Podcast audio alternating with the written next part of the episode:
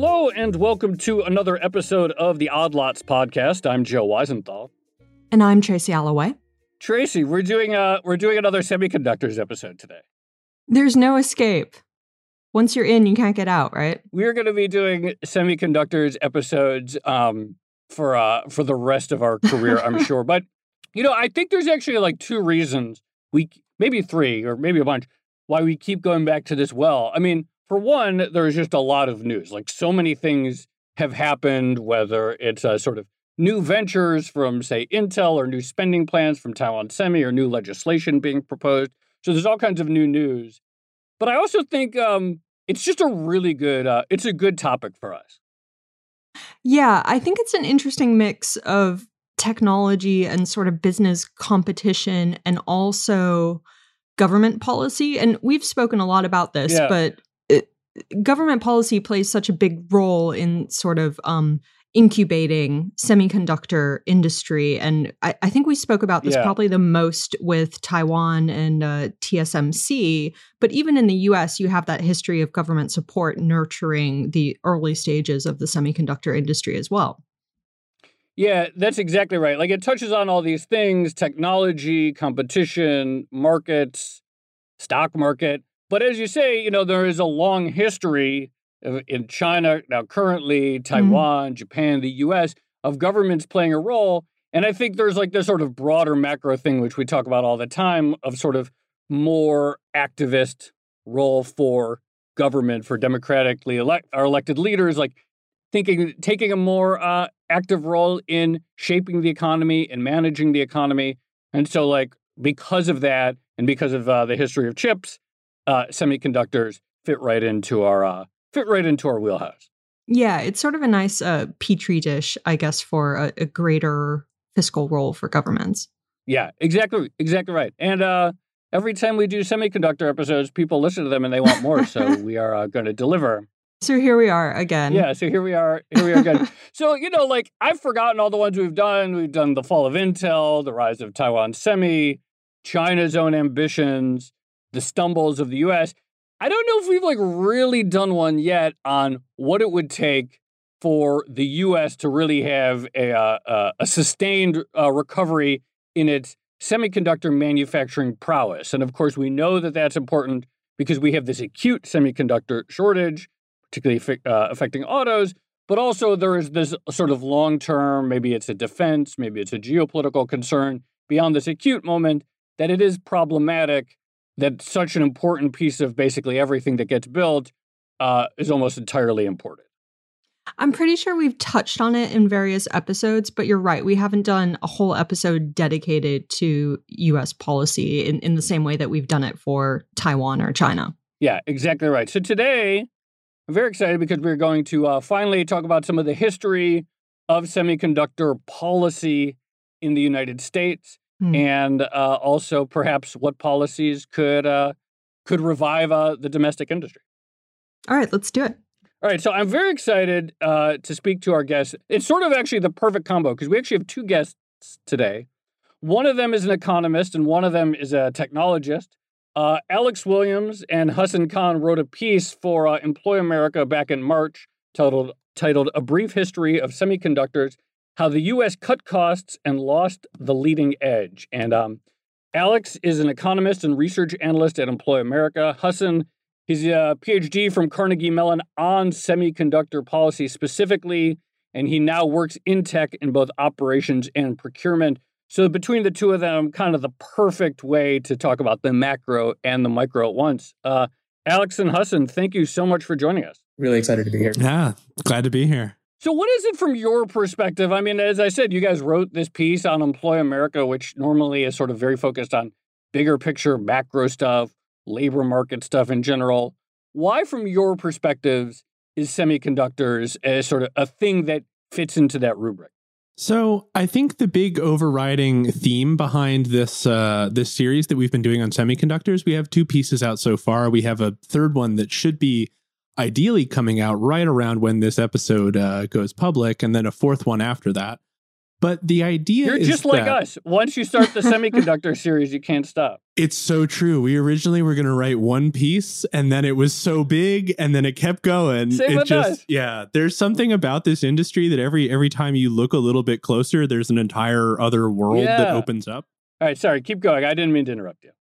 Oh, no worries. So really what we wanted to talk about was was semiconductors as a lens for thinking about sort of the intersection of, you know, industrial policy, trade policy, stagnant demand over the uh, period since the two thousand crash and uh, dot-coms and things like that. And the idea was that we're a labor market focused institution, but industrial policy, you know, of its nature has a strong, you know, labor market focus. And that the idea is that you're directing the economy to make best use of its resources, even if sort of short run profit considerations or efficiency considerations don't necessarily support that. So it seems, you know, a little strange. We write about the Fed a lot. We write about labor markets a lot. But the idea is that we wanted to bite off something a little bit bigger to say, okay, cool.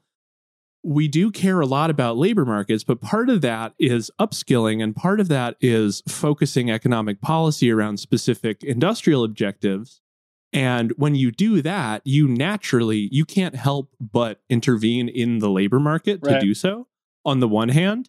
And on the other hand, you know, there's been real sort of bipartisan support for sort of doing something about semiconductors. Like there's really, regardless of what political party you look to, there's you know, energy behind doing something about this situation. And we wanted to kind of spell out, you know, from a perspective that sees these labor market outcomes as uh, critical and not just accidental, we wanted to spell out what that kind of policy intervention should look like. If I can add one thing on just the industrial policy lens, it's really interesting because the semiconductor industry has has been at the forefront of a lot of these de- debates in the past. And if you revisit the industrial policy debates of the nineteen eighties, um, when they were talking about saving steel and auto, they weren't focused on the semiconductor industry as a place that needed intervention. And so I, I do think, given this moment in time and the focus on the industry, is a good chance for us to reflect on, you know, we had a chance to do I P in the past. And we chose not to um, because we we thought, hey, the booming industries will save us. And we're kind of back at that same debate with an industry that that was ignored in those previous debates. So it, it is a good chance for us to kind of revisit the history, too, and say, what can we learn from uh, the past debates that we had?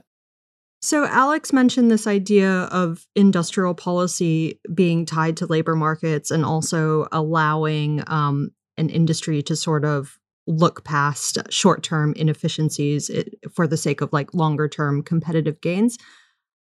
Can you talk a bit about how that relates to semiconductors specifically? Like, why is that important for the semiconductor business model?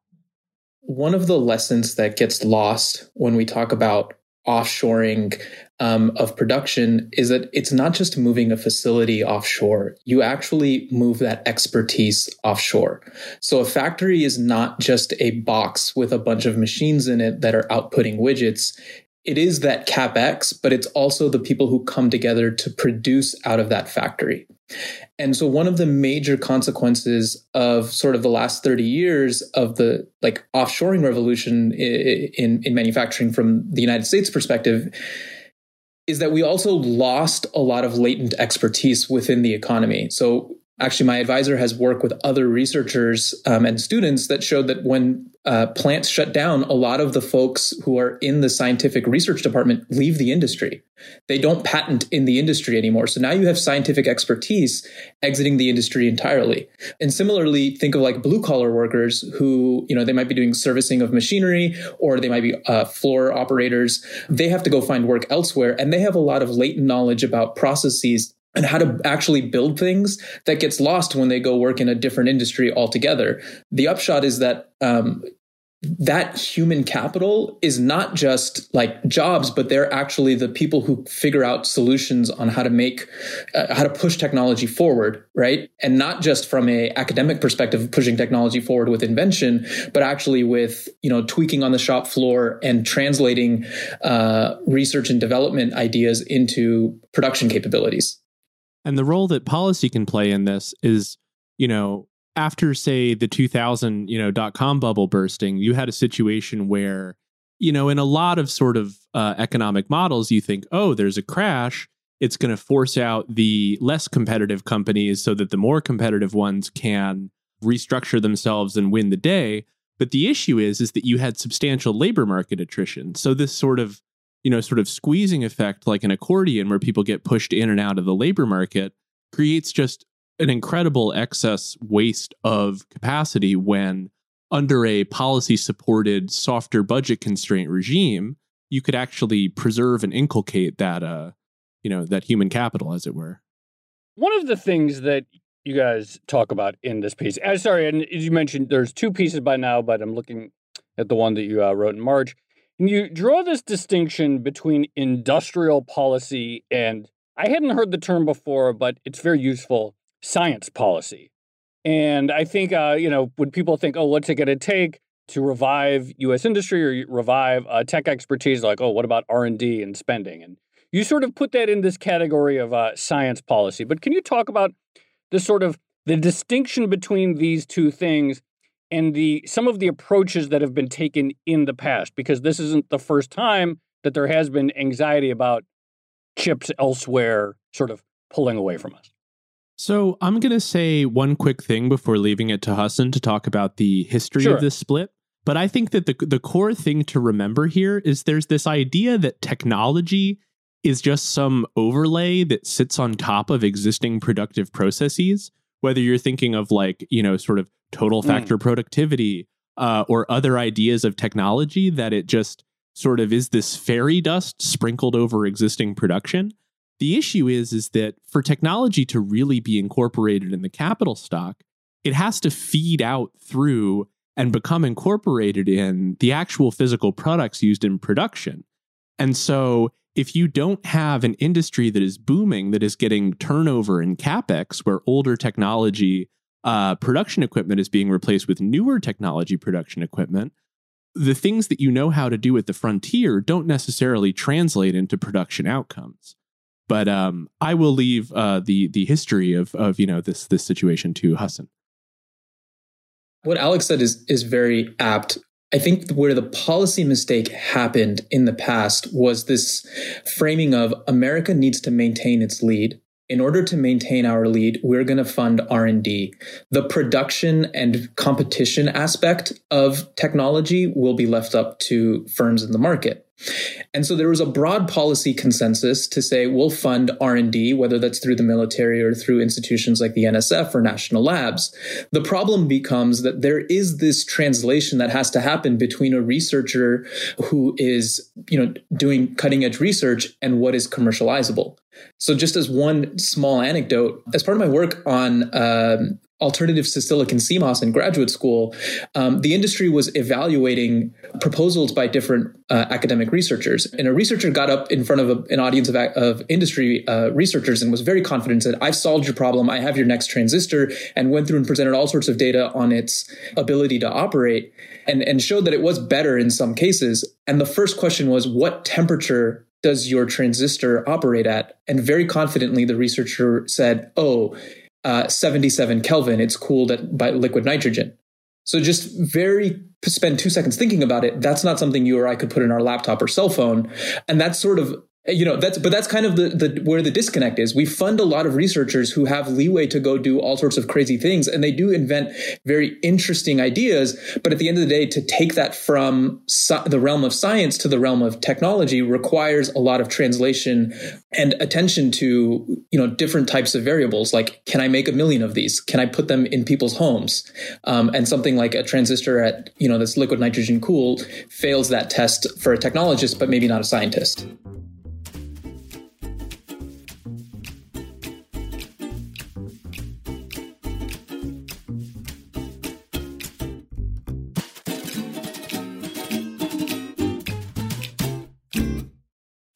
Into like um the actual historical aspects of some of this. So uh, it, just in terms of the industrial versus science policy split, you talk a lot about it uh, in relation to what happened to the semiconductor industry in the nineteen nineties. Could you describe that period and exactly what happened and how it sort of set the U S up for um, being less competitive in the two thousands? To come to where we were, the decisions that were made in the nineties, it, it it helps to take a step back. So at the founding of the semiconductor industry, you have this breakthrough at Bell Labs, and the military is extremely interested in this. And it plays a very heavy-handed role in shaping the diffusion of transistor technology across uh, basically the entire economy. Um, it requires Bell Labs to openly license it, um, and it requires second sourcing contracts for any firms that are manufacturing transistors. The end result is that because of the military implications of this technology, we had this de facto industrial policy saying we need to diffuse semiconductor expertise throughout the economy. So that kind of lays the foundation for the U S having a durable lead for a couple decades. Beginning in the late nineteen seventies, Japanese firms begin to catch up, beginning with their, their targeting of D RAM markets, um, and they take the process lead from U S firms. And this is sort of a major, major watershed moment in the industry because the industry does actually ask for help, but its first ask for help is on trade grounds, and it basically gets uh, it, it it asks for like anti-dumping measures against Japanese um, suppliers. There's all sorts of debates that happen. The big electronics manufacturers, think firms like H P or I B M, kind of sit out these debates because they actually like having cheap chips from Japan. And there isn't a major push towards more heavy-handed government involvement. The industry does get some wins in the nineteen eighties where the government allows them to do collaborative research. But even there, it's pretty hands-off. The government basically says, all we're going to do is fund advanced lithography and help you coordinate some of your investments across firms. But we're not going to take an active hand in shaping where the industry needs to go. We're going to look to the industry to kind of define where we need to go. And that kind of gets institutionalized in a few different institutions, the first being the S R C, which is a semiconductor research corporation, um, which funds university research. Then Sematech, which is the most talked about industrial consortia, um, which was jointly funded between uh, U S semiconductor firms and the D O D. And then the lastly is the National Technology Roadmap for Semiconductors, which is basically the industry saying, here's where we think semiconductors are going to be in fifteen years, and here are the technical capabilities we'll need. And hey, government, it'd be great if you helped to coordinate some of the early stage research research that we're going to need, you know, fifteen years from now for future products. So how'd that work out?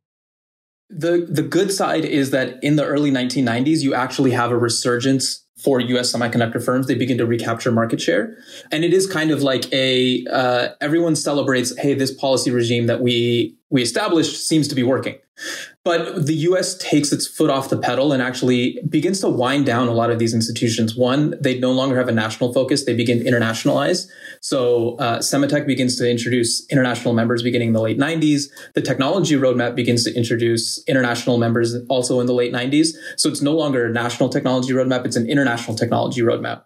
Um, the end result is that a lot of entrepreneurs outside of the U S kind of have a blueprint for what it's going to take to compete with U S firms. And they they they begin to catch up in key uh, uh, industry processes. So you see it in things like D RAM, where Korean firms have have majorly caught up to even Japanese firms, and most Japanese firms have left the market. Um, and you see it now with the rise of, of foundries, where foundry firms were able to catch up to integrated device manufacturers and overtake, you know, most recently with T S M C and Samsung overtaking Intel in terms of their process capabilities. And then the the third sort of a trend that kind of makes this more exacerbated is you have a major technology revolution in the late two thousands where traditional manufacturing processes get more expensive, and U S firms, um, which were funding heavily in R and D and were previously integrated device manufacturers, so they were vertically integrated, they begin to pull out most of their manufacturing and rely more and more on foundries. Right. And so that helps those foundries um, also increase their overall CapEx spend because they now have more customers, kind of they have a stronger customer base to drive their R and D and CapEx and, and help them further push the, the frontier of manufacturing. So ultimately, it worked out well in the near term in that a lot of these companies became more profitable because they were able to coordinate their research and development more tightly with one another, and they were able to sort of hone in on a particular vision of industry organization. But the problem is, is that by distributing who is working on what in that manner, you don't build out redundancies in the system. If every individual firm is competing on every individual product line, or if not product line, approach to production, so like sort of production methodology or what have you, you just, from an evolutionary perspective, have more people working on the same thing. So more sort of opportunities for kinds of, you know, mutations in the method of production that may or may not be worthwhile. If you cut out that entire, you know, base, once what you're working on starts to not quite work as well, you don't have a Rolodex of strange ideas or mutations or slight differences that you can point to on the one hand. And on the other hand, you've self-consciously shrunk the market for semi-cap, for product, for producing machinery to produce semiconductors for domestic firms. And so these two together lead to this kind of self-reinforcing situation where you're running really quickly, but the moment you trip, you're on the ground. Just one more historical question before we move on to modern day efforts to boost U S semiconductor um, expertise and capacity. Can you talk a little bit more about Japan in the nineteen eighties? Because this was such a big deal in terms of competition with the U S. And they kind of... Uh, On the one hand, they went down a similar path in that the government was promoting um, their own domestic industry. But on the other hand, they didn't have nearly as much involvement um, from the military, because Japan's military, it kind of exists, but it, it's nowhere near the size um, or scale of the U S. Could you describe that contrast? So the major institution in Japan that drove industrial policy for semiconductors and also computing is uh, MITI, um, which is, I, and I always forget the exact name, but it's the Ministry for International Trade. They actually played a very heavy-handed role in reshaping um, both the semiconductor and computing industries um, during the nineteen eighties. They set targets for what their technology, what their internal firms needed to be capable of um, at a technology level. So they said, you know, by nineteen eighty-four, we need to have X Y Z process and product capabilities. And they would actually reshape firms by force, forcing um, collaborations between comp- competitors on specific technology approaches. The end result was that it allowed them to leapfrog American firms in product categories like D RAM, where they took a more conservative path Um, to reaching sort of the targets that had been laid out by MITI and capturing huge portions of market share. The apex of fears over Japanese domination of the industry came with the announcement of Japan's uh, fifth generation supercomputing project, um, which I believe was in nineteen eighty-four, sort of uh, based on the heels of their success with um, their V L S I program, um, where they basically said, we're going to, now that we've caught up to the frontier in semiconductors and computing, we're going to define the next generation of computing with advances in semiconductors and computing technology. However, that program mostly was a failure. Um, it, it petered out. And sadly, going into the nineteen nineties, from Japan's perspective, the the economy more broadly um, stagnated. Um, and, you know, today, Japanese computer and semiconductor firms are nowhere near the leadership they were in the eighties and nineties. So they did take a very different tact to sort of play catch up to U S firms, but they they were also unable to to sort of build on that catch up phase to establish long-term dominance the way the U S industry was able to do in the decades prior. If I can just offer a, a short summary of that in a in a certain way, so much of industrial policy for catch up is effective, especially in East Asia, because the rest of the world presents a target. And the goal of policy is to hit that target. When you're at the technological frontier, or when you're attempting to gain the technological frontier, you need to not only be good at hitting targets, but you need to become good at specifying or imagining targets that no one sees yet, which is a different necessity and sort of speaks to the fact that there is a role for industrial policy. But the fact that there is a role for industrial policy doesn't mean that there's no role for science policy, which sort of funds people thinking about where targets might be or where targets ought to be. That that's super that's super interesting. So you still have to have that R and D. You have to have the crazies that think about, can we have a uh, a chip that's at negative seventy-seven Kelvin? And okay, maybe that's never going to be in a phone, but there have to be people out there and investment in figuring out what that that true like pure science tech frontier is. You know, I know we're supposed, we got to get to like the sort of present tense, like what's to be done. But, you know, one of the questions I'm still like curious about, or that I feel like we need to talk about, is we, we have part of the consternation right now is the sort of model that you talked about where we have design in the U S and a lot of companies that are still extremely good at it, but manufacturing overseas, the separation of design and production, the foundries, and that's what left has left us sort of like, uh, I guess, geopolitically vulnerable, perhaps.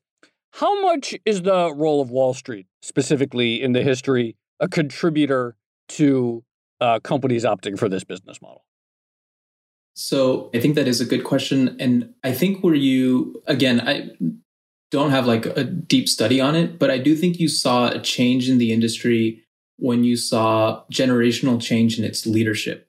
So um, in the late eighties and early nineties, many of the leaders of U S semiconductor firms like Intel or Fairchild or A M D were still their founders. And there was actually, when you talk about this split between design and manufacturing, a motto from integrated, vertically integrated manufacturers that, quote, real men have fabs. Um, it was meant as an insult towards uh, fabulous firms who, you know, were relying on foundries to build their chips. And there was a generational change in that leadership that also sort of saw, I think, the financialized approach of, hey, you know, we can shed some of our assets and reduce our overall costs and increase our margins if we rely on foundries. Um, so I, I think it was a mix of both Wall Street's influence, but also when that first generation of leaders left the industry, new managers came in and took a different approach to um, technology development. An influence in terms of mood and approach rather than profit pressures, you know, necessarily or a priori. So maybe just to set the scene for the present day, when you look at the U S semiconductor industry's competitiveness, its place in the world, what do you see as lacking and where are the biggest areas for potential improvement? And then we can talk a little bit about how we might get there. So I think if you were to look at the U S semiconductor industry today, there are certainly pockets of excellence. We have world-leading firms in electronic design automation like Synopsys and Cadence. We have world-leading firms in equipment manufacturing like Applied Materials and K L A Tencor. And we have world-leading fabulous design firms like Qualcomm and NVIDIA, and increasingly a new crop of tech giants like Google, Apple, and Facebook who have realized they can get into chip design for their specific workloads. Where the U S industry has gotten weakest is it specifically in its semiconductor manufacturing ecosystem. Although we do have quite a few fabs still in the U S, both at the leading edge and at the trailing edge, we don't have sort of a thick ecosystem of equipment suppliers and manufacturers on the ground working together to push the edge on what's possible. And that's one place where, for example, a weakness is we don't have any E U V lithography machines in the U S producing commercially outside of Intel, right? We have just one company in the U S who is using that technology, and we don't have that learning environment between multiple manufacturers and suppliers who are visiting multiple sites, who are kind of learning best-in-class techniques from different firms to continue to push the envelope. And, and that kind of hinders our ability to innovate because you don't get innovation across the entire stack. You kind of focus your innovation on the places where we do lead. So you don't you don't kind of bring that full package together where you're where you're developing new technologies in the fab and helping that helping leverage those findings with suppliers and uh, equipment manufacturers and design firms. And this is exactly the role of industrial policy and speaks to the sort of target metaphor that, you know, I used earlier, which is that if you have these cutting edge firms at the absolute peak uh, of your industry while you are at the technological frontier, it's clear that you have people who know how to set targets. The issue becomes translating that into a, you know, industrial organization, you know, sort of a, it's like an ecosystem is a very good word for it, uh, where, you know, sort of there are a variety of firms engaged in and, you know, who in principle can uh, help hit that target that is being specified by those sort of absolute front of the line firms. So the idea is that an introduction of industrial policy into the existing industry, like, will sort of allow it to do what it does well, even better, by virtue of adding support and supply lines.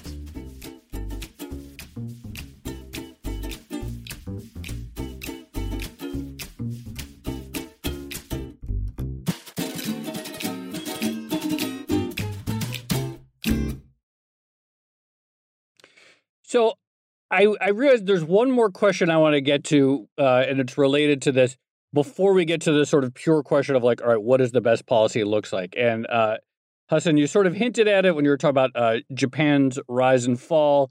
And it's something, Alex, that your uh, colleague, uh, Skanda Amarnath, has uh, talked a little bit about. But what is also the role of just a sort of sluggish economy in all this? The lack of capital deepening, the lack of capital investment, of course, from uh, the great financial crisis to, you know, the virus, the pandemic, economic growth was weak.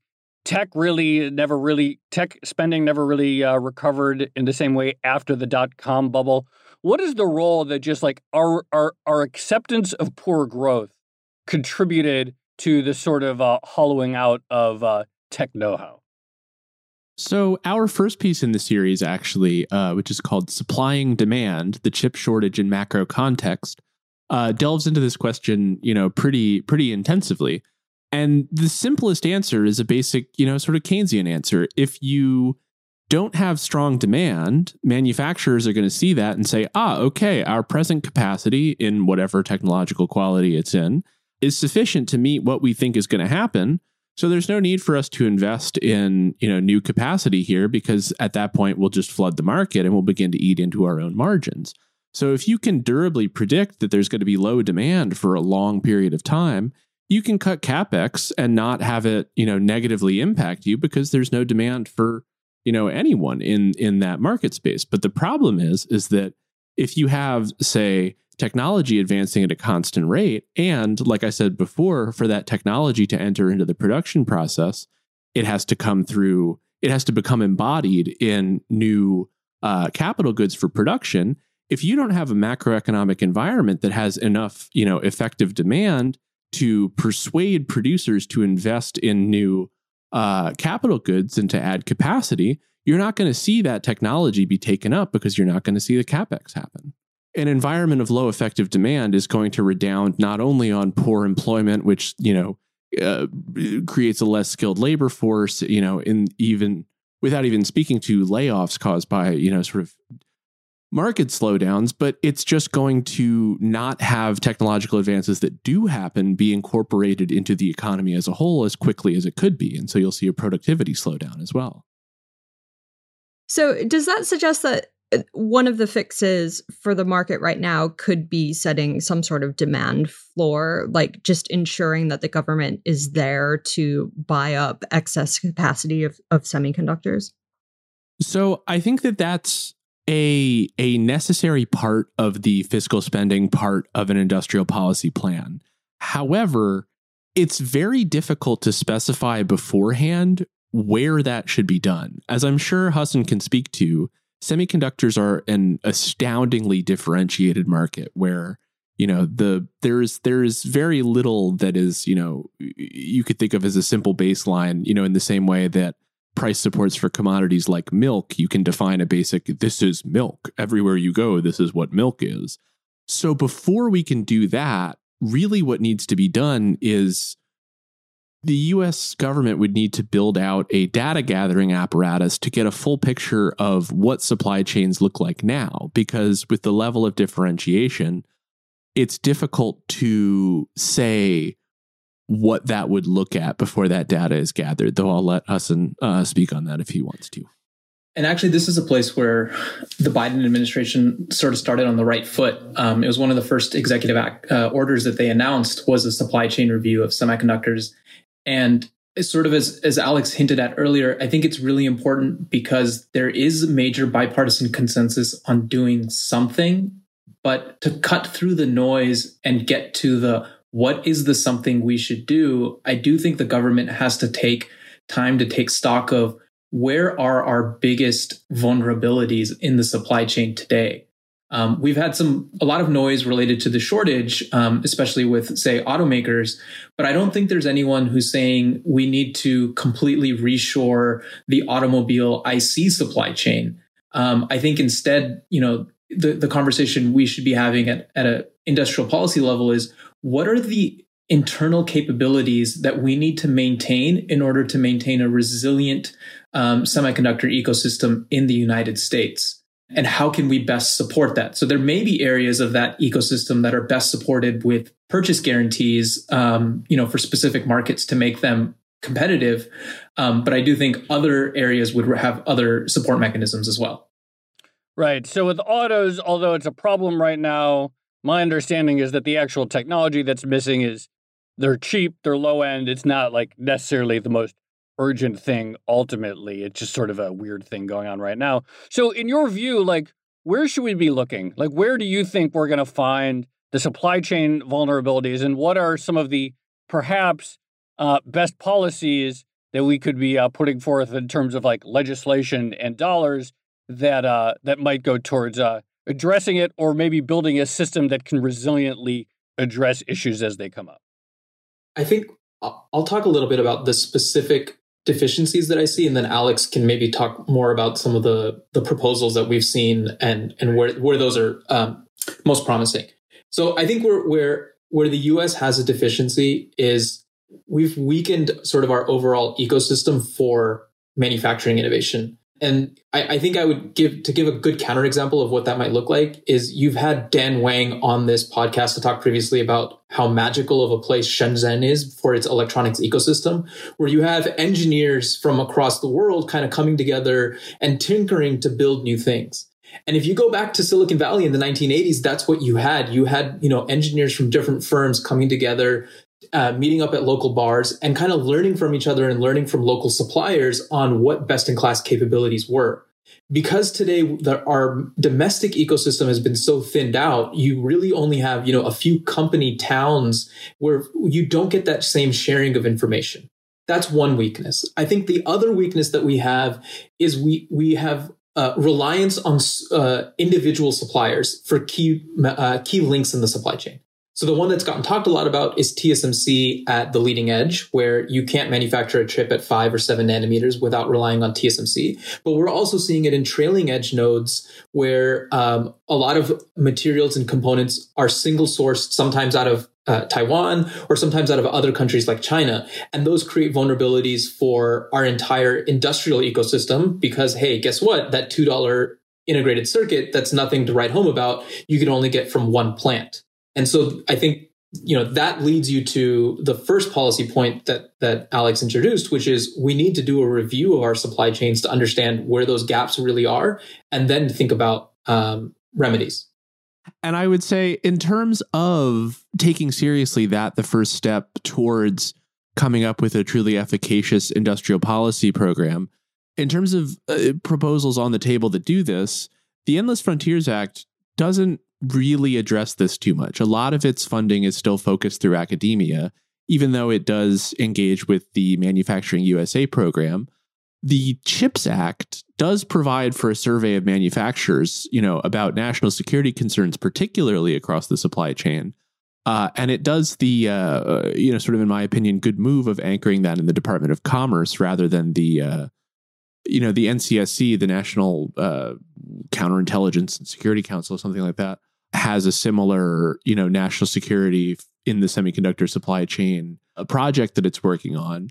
Um, but really, the the ideal is the sort of spec infrastructure plan that the Biden administration put forward, which includes fifty billion dollars for the establishment of an office at the Department of Commerce to monitor domestic industrial capacity just across the board, which, you know, insofar as the problems in semiconductors are, you know, significant and meliorable through industrial policy. But there's also a critical sense that this industrial policy toolkit is something that we are going to have to get better at as we sort of confront the absolute necessity of adapting the economy to climate change in ways other than just reducing uh, fossil fuel usage. in order to adapt to a significantly changing landscape.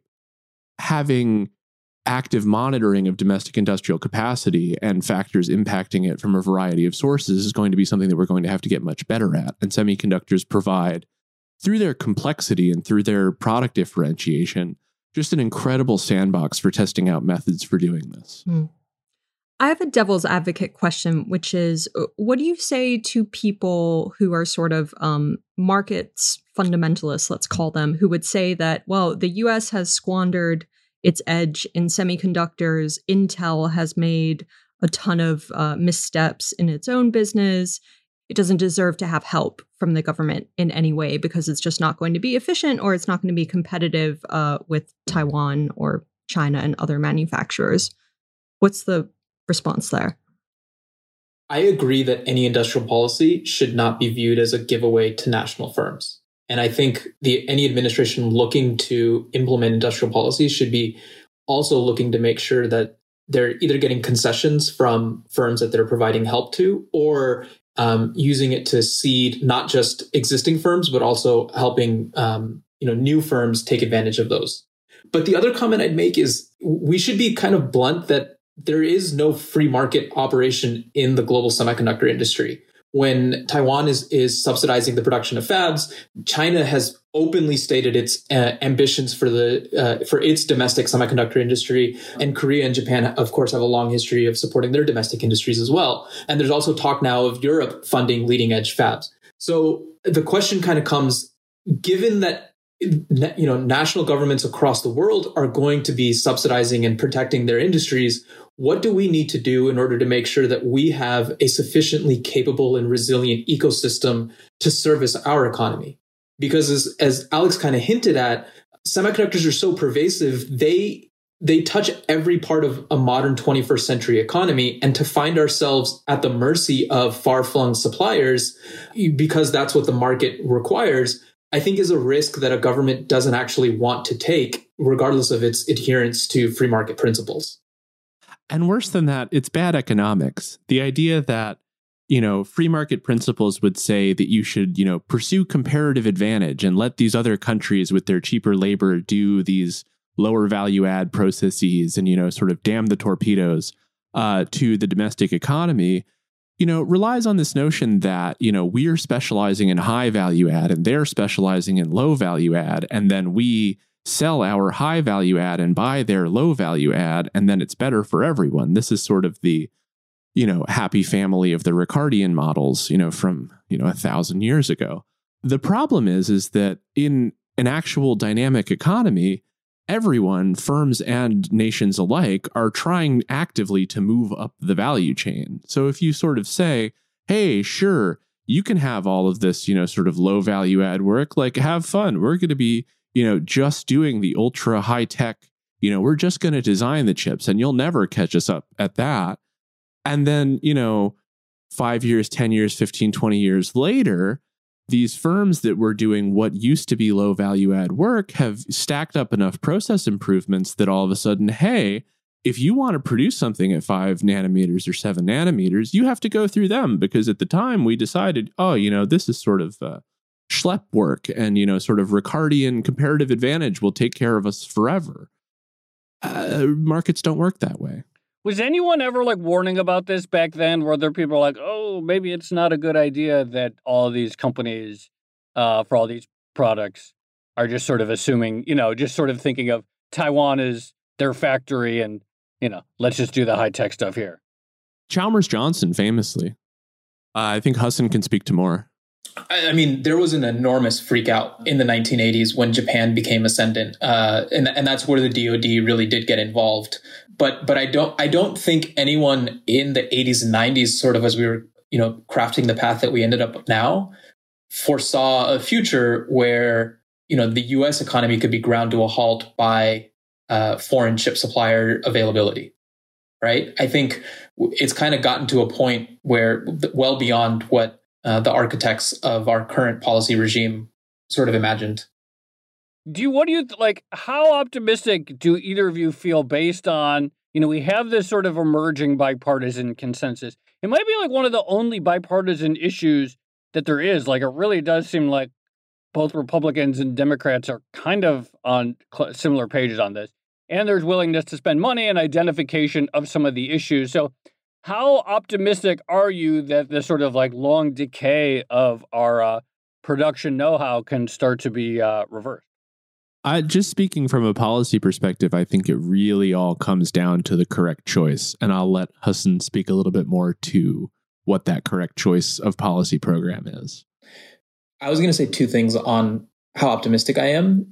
One is, I think in the short term, I'm very optimistic that we will pass policy. Whether it's the right policy depends on making sure we get policymakers to listen on what approaches we have.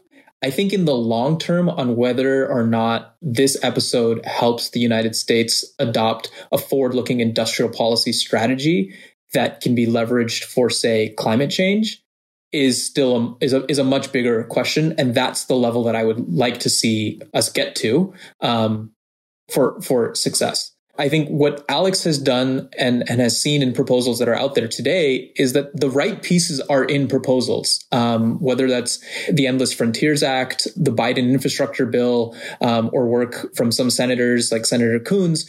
The, the pieces are there. I think to be really successful in the short term, it's about pulling out the right specific proposals and, and merging them together into the right approach, with a focus on supply chain analysis, uh, setting clear goals for what the, the U S semiconductor ecosystem should be capable of, and then building up that supply chain me- supply chain monitoring uh, muscle to sort of look forward and beyond the semiconductor industry to where else we'll want to uh, manage our uh, industrial capabilities to tackle, you know, future challenges with climate change.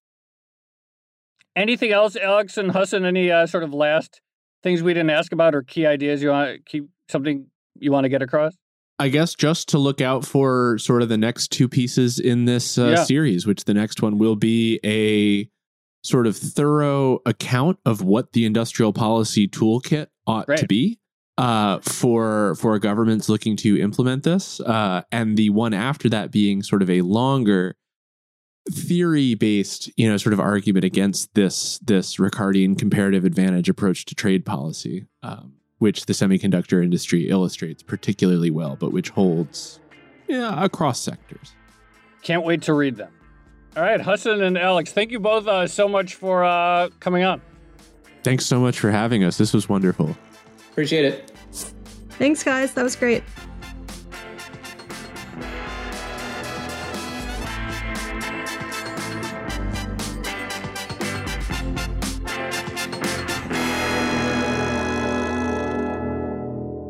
Uh, I found that to be a very helpful uh, conversation to sort of like frame where we are right now. I really like, I like this idea. I mean, it's, we, we've talked about this, you know, uh, Dan Wang and a few others, you know, obviously this idea of like learning by doing, the importance of actual, like getting your hands dirty know-how. But I felt like, you know, as, as Alex uh, put it, that, you know, technology isn't just something that's like is handed down to producers and then they like upgrade their thing. Like, production is like what technology is. It's just like a very like sort of like useful way to think about the challenge. Yeah. And I also like this idea that, um, you know, people tend to think about industrial policy and government involvement in industry as a sort of um, like a really boring, very controlling, like yeah. st- in stifle stifling of innovation, I think. But the way um, Alex and Hassan kind of described it, it, it can be a backstop for getting really creative innovation in different products. And I think a lot of people don't necessarily think of it that way. Totally right.